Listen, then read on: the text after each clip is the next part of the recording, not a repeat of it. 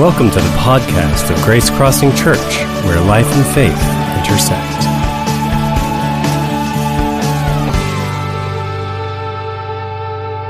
Good morning.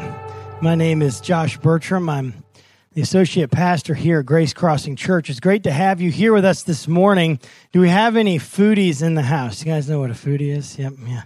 Somebody who really likes food. That's how I define a foodie. Um, and I really like food. Anyone else really like food? I love food. I'm so much of a foodie that I can tell that uh, I can make um, very precise distinctions between over 25 different types of buffalo wings. I usually read the menu and tell, but I can do it. Uh, you know, a defined palate. You know, uh, that uh, I I love food. I love fresh food. Anyone? Can I get an amen? Come on, guys. I love fresh food. Fresh food is very important to me. Fresh food is also very important to my wife, but not quite as much as it is to me. I asked her if I could tell this story. She said yes. Um, so it, it's okay. But my, my wife is frugal. God bless her. You know? And uh, frugality and freshness don't always mix. You know what I mean?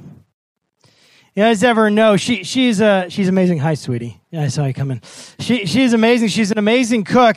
Um, but you know how sometimes the expiration date is kind of treated more as a suggestion, like a range, than a rule. Now I'm one of the people that treats it like a rule. You know what I'm saying? As soon as that expiration gets there, we're throwing it away. And Ashley's like, no, no, no, no. Look, this one isn't as moldy as it could be. she knows I'm telling the truth. Freshness is important to me. It's also, of course, it is important to her. And, and when we were dating, though, um, we had just started dating, and I learned the value of fresh food. Really, like a striking example. Um, we, uh, she lived in Pennsylvania. I lived in Boston. Um, I would come down to visit um, for weekends, and I'd stay at her grandparents' house in Pennsylvania. They they lived pretty close to each other, and then I would come over for dinner. And one night I was over there for dinner, and she created this amazing meal. It was really good, and it was one of those like multiple course meals, you know. And get this, the first course was bagel bites. You guys like bagel bites? Like those are one of the four food groups of broke college kids, right? Bagel bites, ramen, um, uh, uh, you know, imitation coffee. All right.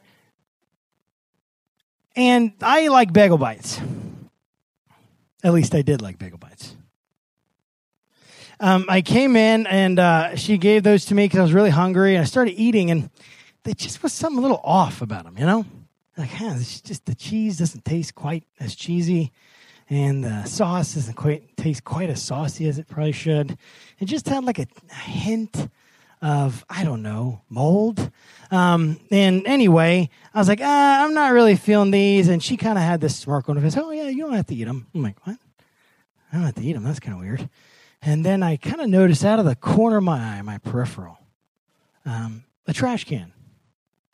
And upon further examination, I noticed within the trash can some interesting items, namely bagel shaped items many bagel shaped items.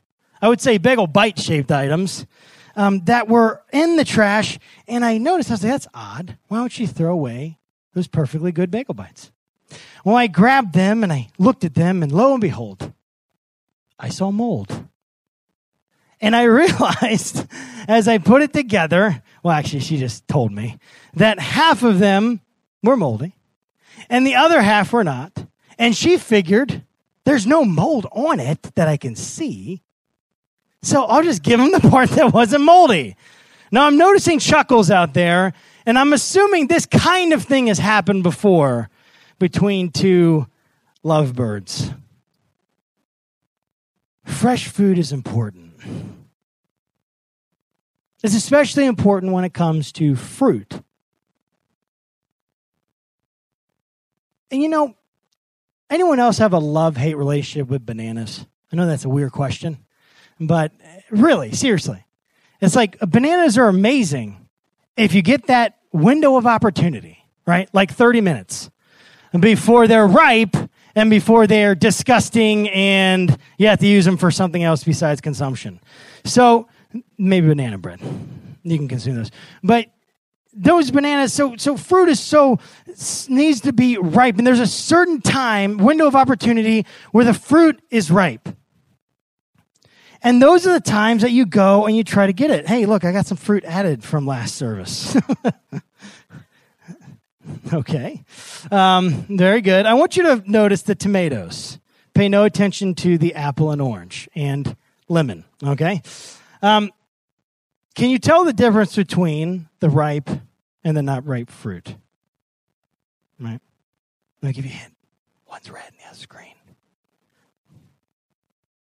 God has designed our world to show signs of when something's ripe. He's actually designed our world to be seasonal. We're in a series called Seasons. And a season is something where it's a time period that has a certain amount of cause and effect relationships that are contained within that period of time that help define it. And seasons are connected to each other. Seasons affect each other. Seasons proceed from each other. As a matter of fact, one season won't actually occur if not for the previous seasons. And what's interesting is we observe this in the world all over the place. Things run in a cycle. They have a life cycle, life span. They have certain periods of time where certain distinct things and characteristics are formed and happen. And God, in His wisdom, inspired people to write out His words. And when you look at those words and what we consider the 66 books of the Bible, those who follow Christ, you know, are one of our doctrines, one of our beliefs is in the inspiration of the Bible. That is from God, His word to us. It's all over the Bible that life is seasonal. That life runs by a law. And this law is that there are cause and effect relationships in life. All over the place. Every effect has a cause, and cause produces effects. Every consequence has an action. and action produces produce consequences. And the Bible talks a lot about this idea of reaping and sowing. That when you sow something, you will reap something later that this is a law that God has built into the very fabric of reality. And if there's one thing that I want you to remember this morning, I want you to remember this idea that life is seasonal and that the best fruit is a fruit that's in season. That fruit is best when it's in season. And that this is how God has created our world to operate. book called Ecclesiastes. The author writes about this in chapter 3, verse 1. He says, There is a time for everything and a season for every activity under the sun. A time to be born and a time to die a time to plant, a time to uproot, a time to kill, a time to heal, a time to tear down, and a time to build. In other words, God has created this world to operate under a system and principle of law uh, of law and of cause and effect. Of sowing and reaping. And the reaping the harvest always depends on what's sown And you know, in life, we can forget this. Because sometimes things take longer than we think, or because sometimes consequences are so separated from us in time, we forget how God made the universe. And actually, the Bible actually is kind of clear that we don't just forget, we choose to ignore. We actually choose to forget how God made the universe. There's a guy named Paul, more specifically, the Apostle Paul. He was a persecutor of the church who had an unbelievable experience with the risen Christ, was changed. Paul went on to be the greatest missionary of all time, spreading the gospel in the area around the Mediterranean in that ancient time, the first century AD. And he would go and he would plant churches. And in those churches, he would raise up leaders and he would have them begin to preach the gospel and teach the things that he had taught them. And then from time to time, he would write letters to those churches. We have 17 of them that we know as the letters of Paul in the New Testament. And Paul wrote one particular letter to a place in a province called Galatia. And he wrote to Christians in Galatia. These were people that he had personally known. He had personally planted and started these churches. And Paul pins this letter to people in Galatia, and he has one very important purpose. He wants to challenge them, convict them not to forget the very foundation of their faith the gospel of Jesus Christ the good news about Jesus Christ, that he is the Savior of the world and that we can only be saved by grace through faith. By undeserved merit from God through a trusting relationship with him. And they were tending to forget this, and Paul took very seriously that notion, and he writes clearly, and he writes articulately, and he writes incisively and tells them, do not forget the foundation of the gospel. And he lays out these deep truths of theology, of how we view God and the nature of God. And then in the second part of his later letter, he talks about the practical implications of the theology. He actually does that in all of his letters. And if you go to the practical section, the one where it talks about how we live, how it affects our life, you will notice a very interesting passage once you get to chapter 6. It starts in verse 7. And here's what it says Do not be deceived. God cannot be mocked. A man reaps what he sows. It's funny that he says, Don't be deceived. Because the implication there, the idea that you look at that is that, eh, well, he's asking us not to be deceived. That kind of means that we are able to be deceived. It's a warning against something, and warnings don't have any meaning unless the warning has a reference point being warned against. It's amazing how easily we can be deceived when it comes to this point the law of cause and effect.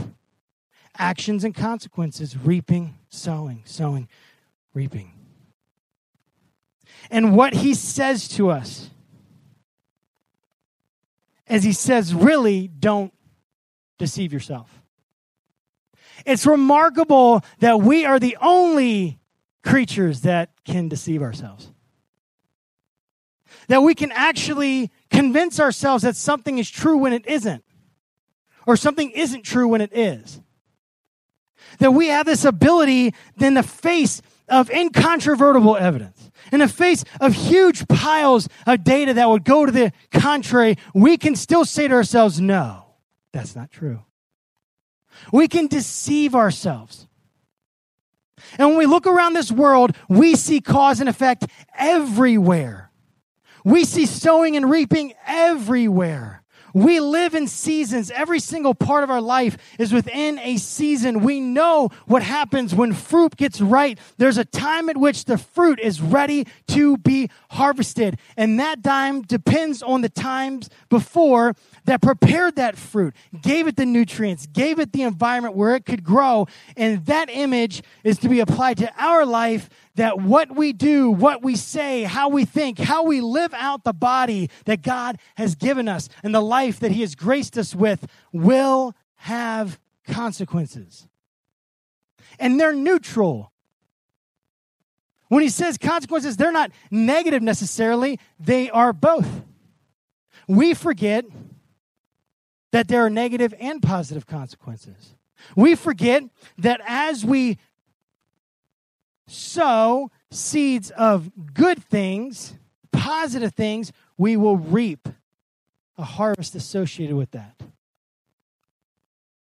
And Paul is very clear do not be deceived. I love the way that um, the Common English version says it, it says you cannot fool God, so don't make a fool of yourself. You will harvest what you plant. Or even in the Amplified Version, do not be deceived and deluded and misled. God does not allow himself to be sneered at, scorned, or disdained, mocked by pretensions and professions, or by his precepts, his laws, his rules, the way he's created the world to be set aside. He inevitably deludes himself who attempts to delude God. For whatever a man sows, that and that only is what he will reap. It is clear that Paul is saying, do not deceive yourself. Don't allow yourself to get into the trap of thinking that what I do today does not affect tomorrow. We can deceive ourselves, but God cannot be mocked. We don't have a choice in that matter. We reap what we sow. Fruit is best in season. And there are ways that I believe that Paul gives us in this passage, and that the Holy Spirit, through Paul's hand, has given to us even today, where we can ensure that there is good fruit at that time of harvesting and not bad. That it's something positive, something that pleases God. And that's something that leads to consequences that none of us want to face. I think that Paul kind of tells us to use the imagery of a garden and of planting. He gives us four things we can do. The first thing he says that we can do is that we can, if we want good fruit, plant the right seeds at the right time talk to any farmer or any gardener, they know there's a time you got to plant certain things. Take that imagery, bring it to your life, your actions, your thoughts, the way that you make decisions, the things that you interact with in your environment. And here's what we find in Galatians 6, verse 10. It says, Therefore, whenever we have the opportunity, we should do good to everyone See, the decisions that we make and the way we live our life are a combination of two things our circumstances and our opportunities. Opportunities are not the same thing as circumstances. Circumstances are the stage on which oppor- uh, opportunities play themselves out. Opportunities means there's something that you can do, a way that you can respond that that situation leans itself to. For instance, teenagers, when your parent give you a phone and they pay for your phone, that is a great opportunity to say, "Thanks, mom." Thank you. But opportunities are double-edged swords. That is also an opportunity you have to show ingratitude.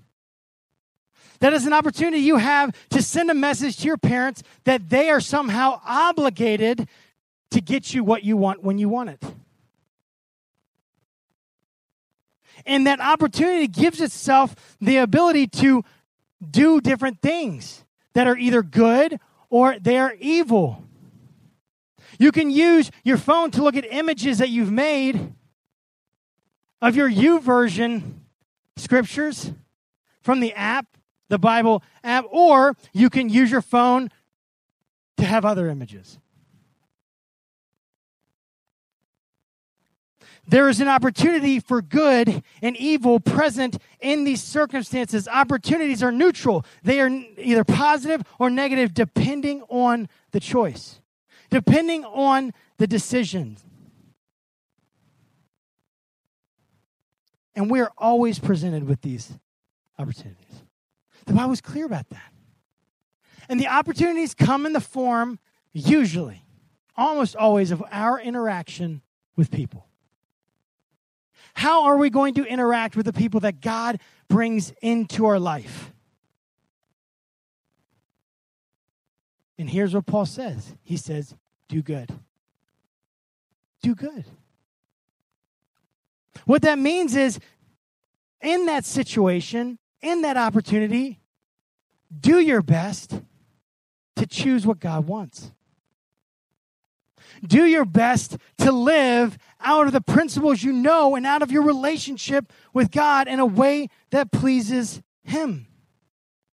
I love the way that the Amplified Version says this. So then, as occasion and opportunity open up to us, let us do good morally to all people, not only being useful or profitable to them, but also doing what is their spiritual good and advantage. When we face the opportunities that we have in life to interact with people, we have a choice. We can be useful, we can be helpful, and then we can even take it beyond that and we can be of spiritual use. Parents, you have an opportunity with your children to not only give them the things they need, set them up for success in this world, help them get to the best colleges or get the best education they have, but also, and, and more importantly, to set them up to know and love Jesus Christ. You can't make them. That's not what I'm saying. But you can be an example and a model, and what you do on a daily basis will speak to your kids more than any words you say and they will see from the consistency of your actions and you will always act of what act out of what is in your heart. And they will see from the consistency of your actions whether or not you take it seriously. And you have an opportunity to admit failure admit imperfection and go to god ask him for forgiveness in front of your children. Bring god into the conversation Show them the spiritual good, the spiritual advantage. There is always that side of our interactions. It's not just let me be helpful, it's let me be helpful. And how does God want me to interact with this person? What does God want to do in this person's life? How does God want me to pray for this person? How does God want me to show His grace, His love, His mercy in this interaction.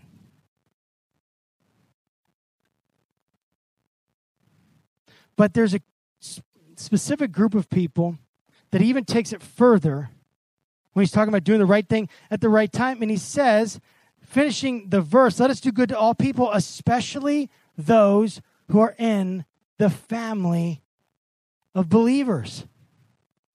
It's funny because God says, look, you are to do good to all people, but pay particular attention to how you treat people at your local church.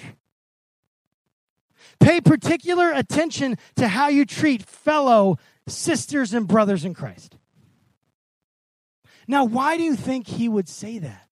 Why is that so important? Well, I have a theory. We all are part of families. And if we look around in this room and hear stories, we'd hear good families, good stories, and bad families and bad stories, right? And a mixture of both. We're all a mix. But what you'd find is that good families, you know, people want to be a part of a good family. Man, that dad, he really loves his daughter. That mother, she really loves and encourages her son. I wish I could be a part of that. I wish I could could could be a part of that family. They're drawn to it. They're drawn to the belonging and the acceptance and the grace and, and what makes a good family a good family. They are drawn to that. They want to be a part of that. But people will go to unbelievable lengths to escape a dysfunctional family. They will do anything they can to get out of a dysfunctional family. Because dysfunction repels people and health attracts them. And when the family of God is dysfunctional, the damage is severe and it is eternal. And so Paul says, Look, you're in a family of believers. You need to do your part to make sure it's not dysfunctional. Treat the people in the body of Christ, in your local church, with respect. It means if there's an issue you're having with someone in the church, they are, they are a believer, you need to get that solved. Because that will be like an infection that spreads. And it'll create dysfunction. And dysfunction flies in the face of the gospel. The way God made his church to be, the way he wants it to be. We're not perfect, we know that. But we can work to loving those who are fellow believers. You got to do the right thing at the right time. You got to plant the right seeds as you're given opportunity to do so. You also need to avoid planting the wrong seeds. You need to avoid sowing into the wrong type of stuff. This is what Paul says. He says that if you sow to please the sinful nature of the flesh, that from that flesh you will reap destruction.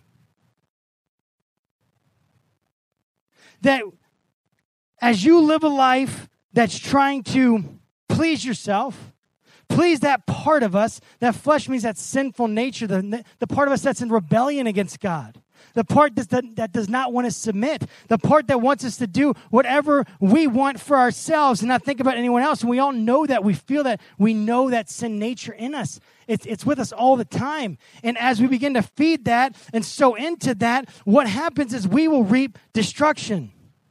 And so, how can we avoid planting the wrong seeds? Well, I think you can start to anticipate the consequences.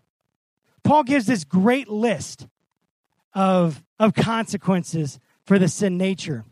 He talks about it in Galatians 5 19 through 21. It says, When you follow the desires of your sinful nature, again, that's flesh, it's the same word in, in, in the original language.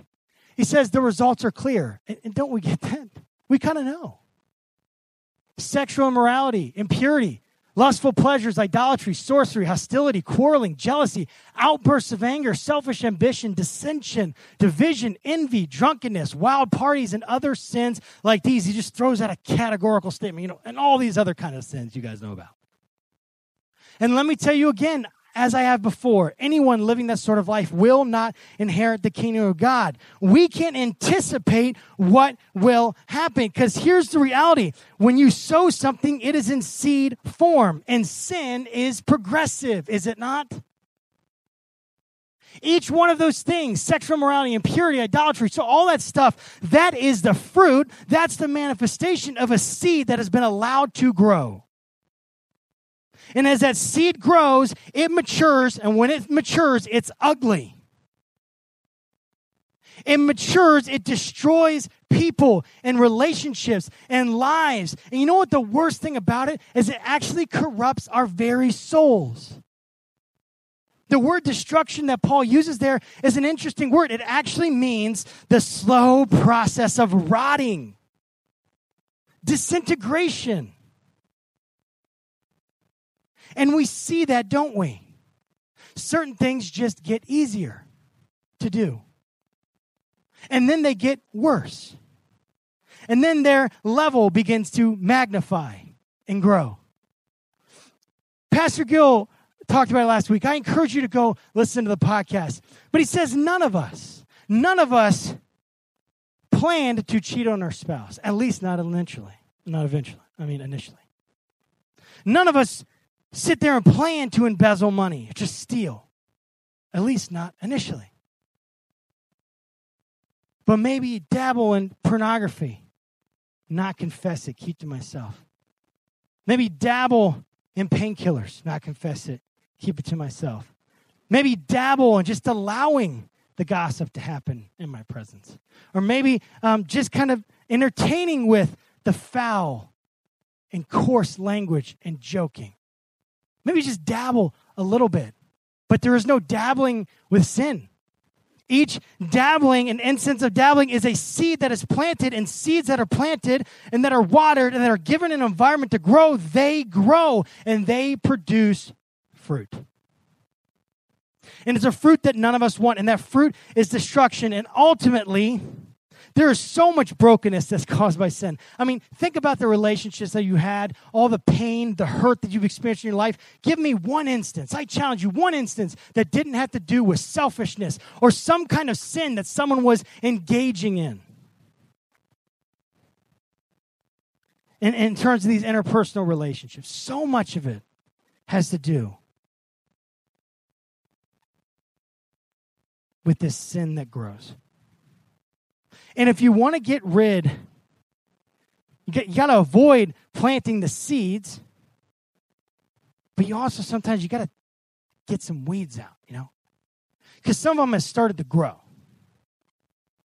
And some of them are bigger, like that thistle, you know, it's up there and it's as tall as you are. You got to get down there and it hurts because you're stabbing your hands with it.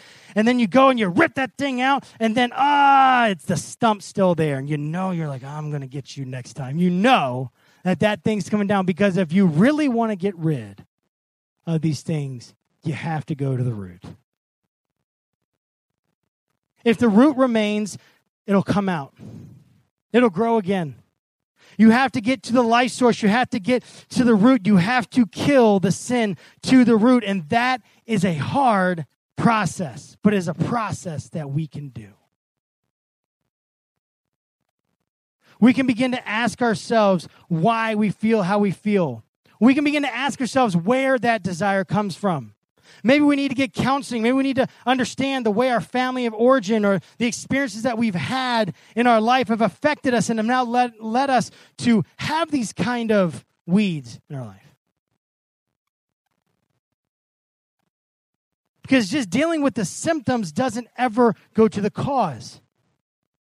And we have to deal with the root system. And that requires digging, and that requires reflection, and that requires a process. We need to plant the right seeds at the right time. We need to avoid planting the wrong seeds.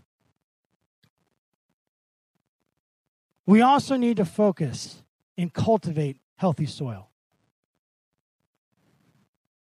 When we started gardening a few years back, Ash and I, we would go and we'd get the soil from the store and it was filled with nutrients, you know? And we get in there and we till it around and we try to get everything ready to put the plants in. Um, but you notice it's funny because soil, the health of the soil, always determines whether or not something can grow. Especially good fruit has to have healthy soil. It seems like weeds just grow anywhere, right? I mean, they just, it doesn't matter what you do, they're going to start growing up. You got to take care of those. But that good fruit, it needs healthy soil. How do you get healthy soil? Well, you begin to sow, as Paul says, to please the Spirit. In Galatians 6 8, again, he says, Whoever sows to please the Spirit from the Spirit will reap eternal life. And how do you sow to please the Spirit? Well, the first thing is that you begin to actually think about the fact that God has a plan, that there is a reaping and sowing, that there is a cause and effect, and that what I do today affects tomorrow. And then I say, God, what, Holy Spirit, would you tell me what I need to do? Would you even, um, you got to start even desiring to know. God, I really want to please you in this situation. Holy Spirit, there, there's an issue at work that I really need to figure out because I have this tension with this coworker and it's not going away and it's making it horrible to go to the office and I just don't want to do it and I need to figure it out and I'm afraid of what you're going to ask me to do, but I want to do it. And it falls that once you want to know, that then you would like to obey. And you say, God, I don't really want to obey. I'm afraid to obey. It, it, it, brings fear and it stirs things up inside, but I know that you want my good. I, I trust you, so I'm going to do my best to obey. And when I can't, I'm going to ask you for help. I'm going to ask you to infuse me with power because you have to get the nutrients in the soil. And the only way you can do that is by sowing to please the Spirit, which means you need to ask what He wants. You, it's so important. That's why we got to get and engage with the Word of God. Because as we engage with the Word of God, we begin to develop habits in our heart, habits of thinking, patterns of thinking that actually make our responses to situations far more automatic. That we begin to please God because we already know He wants us to forgive. We already know that He wants us to love our wife as Christ loved the church. We already know that He wants us to, what kind of father He wants us to be. One who is a good example, one who is praying for our kids, with our kids, showing them example. We already know that stuff because we've been taking it in and we've been taking it in. And every time you read that verse of the day on the U YouVersion app, you are sowing to please the Spirit. And every time, husbands, you pray with your wife, you are sowing to please the Spirit. And every time, mothers, you pray with your kids, or you tell them about Jesus, or you tell them how they were made in God's image and He loves them and they're worthwhile, you are sowing to please the Spirit. Every time you get on your, na- your knees and you beg for God for forgiveness and ask Him for His grace and to fill you with His peace, you are sowing to please the Spirit. And guess what happens? There is a result. And the result is eternal life. And I don't mean it's just life everlasting. That is true. We all who know Jesus, there will be a day in which pain will be gone, in which He will right everything.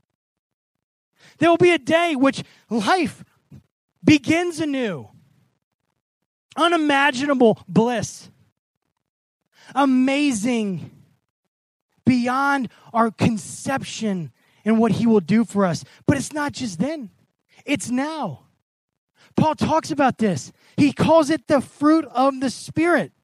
And he outlines this in Galatians 5 22 through 23. He says the fruit of the Spirit is love, joy, peace, forbearance, kindness, goodness, faithfulness, gentleness, and self control. Just take a look at that list. Couldn't we use a little bit of this now?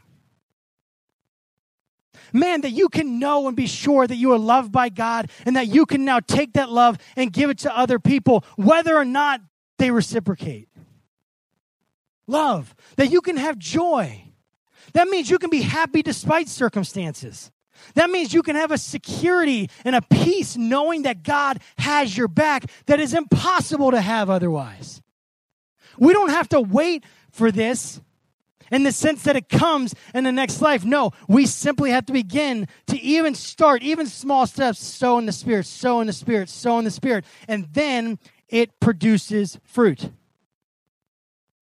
We don't make ourselves have joy, we receive joy as we sow in the Spirit, sow in the Spirit, sow in the Spirit. There is nothing in this world that will replace the consistent daily activities of talking to God, being with God, talking about God, showing Him your love, asking Him what you want, what He wants you to do in the situations. Nothing will replace that and its effectiveness of continuing to sow to please the Spirit, and He will produce fruit because that's the way He made the world. It's cause and effect. Fruit is best when it's in season. And as we focus on the health of the soil, we can realize that God is there. And we can be strengthened to continue. And sometimes we may even need a break. It's amazing this line he has in Galatians 6 9. He says, Let us not become weary in doing good. You know, it's funny, we can really get tired of doing good. People don't appreciate us. There's such a lack of gratitude. All these good plans sometimes, because of our sinful world, they fall through.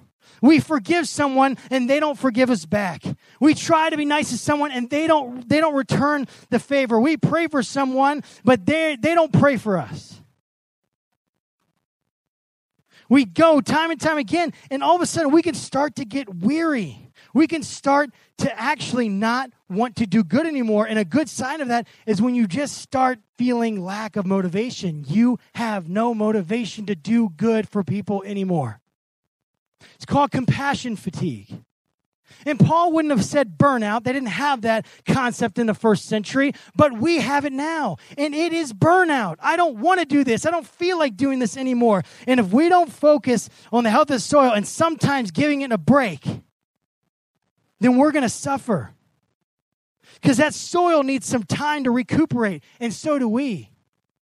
If you keep doing the same thing and the same thing and the same thing again, it will deplete all nutrients and it won't you won't be able to refill it fast enough and there's a time at which you will just run out of gas. How are you sleeping these days? Are you doing anything that brings you life? I don't mean being selfish. I mean, are you doing things that you know will energize you? Are you spending any time with Christ? Are you spending time in relationships that you know give and don't take away? Are you taking a day off? Or is your life and calendar so packed that you have no room to breathe?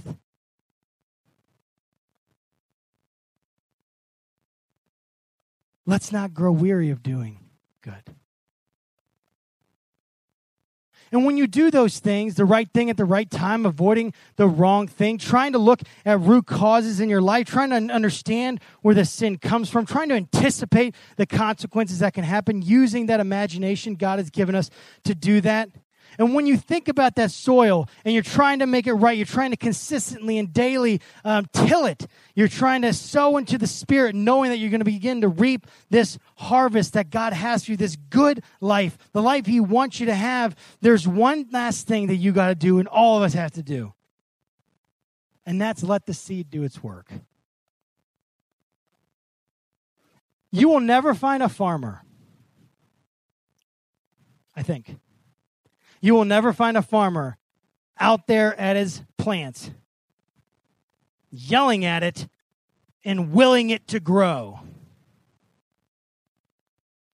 You grow, you seed. I'm going to make you grow. Silly, isn't it? And yet, in our own life, we somehow get duped into thinking that we are the ones that cause growth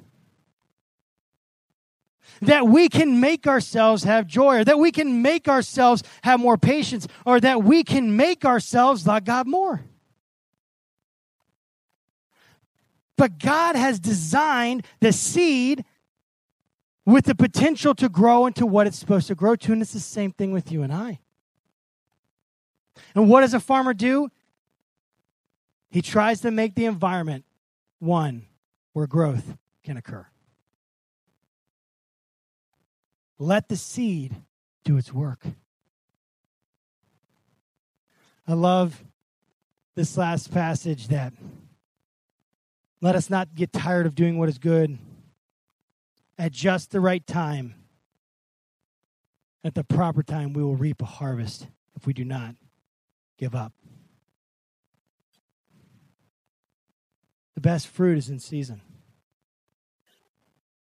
Plant the right seed the right time. Taking advantage of the opportunities God gives you. Avoid the wrong seed. Go deep, figure out root causes, anticipate the consequences. Focus and cultivate the health of the soil. Take breaks when you need to so you can recover and move back into effectively fulfilling God's purpose in your life. Sow in the Spirit consistently, daily. Trust His process and His grace. You know, all this can seem kind of hard. It can seem kind of harsh. Man, there's cause and effect. It's such a harsh reality. But if we didn't have cause and effect, we wouldn't be saved. You know, Jesus took 30 years before he went into ministry. And during those 30 years, God prepared him to be who he was. And when Jesus he had the cause in his life, the consistently sowing in the Spirit. It was that consistent sowing in the Spirit, the consistent daily habits that he had developed of knowing God and loving God and talking to God and interacting with people and asking God, the Father, what do you want to do? That's what led him into his ministry. He was empowered by the Holy Spirit to do the miracles that he did. And then he was empowered and strengthened to go to the cross when everyone left him. And then he trusted in God. He didn't raise himself from the dead. God raised him from the dead.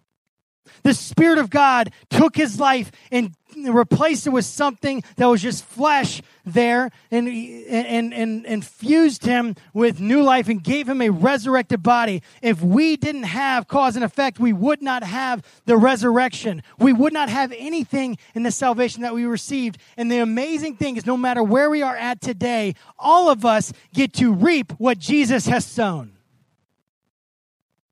The amazing thing is that God lets us have the benefits of work we didn't do.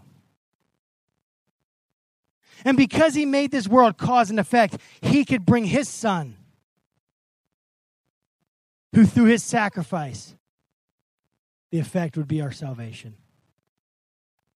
And no matter where we are today, we can trust that even if we've screwed it up, even if we've messed up, we can have a new start, a fresh start. We it's not too late and we can trust in what Jesus did that has brought us the harvest of life that we have. Fruit is best in season. I hope that we don't forget that today. And that we remember God's great love for us. Father, thank you for this time. Thank you that you've given us your grace. Thank you for your goodness. Thank you that you did what we couldn't. You sowed where we couldn't, and now we can have the advantage of the harvest that you deserve and that you've shared it with us. And God, I pray that we would remember you, that we would remember to sow in your spirit, pleasing you, wanting, thinking about you, knowing that we're imperfect. God, forgive us our sins. Forgive the times that we've forgotten you. And give us power in our, in our hearts and minds to keep the big picture in mind, to keep our eyes on the harvest. And God, to remember that in the right season, you'll bring the fruit. And we trust you with it. In Christ's name, amen. God bless you guys. wonderful day. Thanks for listening. To learn more about Grace Crossing Church, including service times and directions, check us out on the web at www.gracecrossingchurch.net. We hope to see you at one of our upcoming weekend worship gatherings. Have a great day.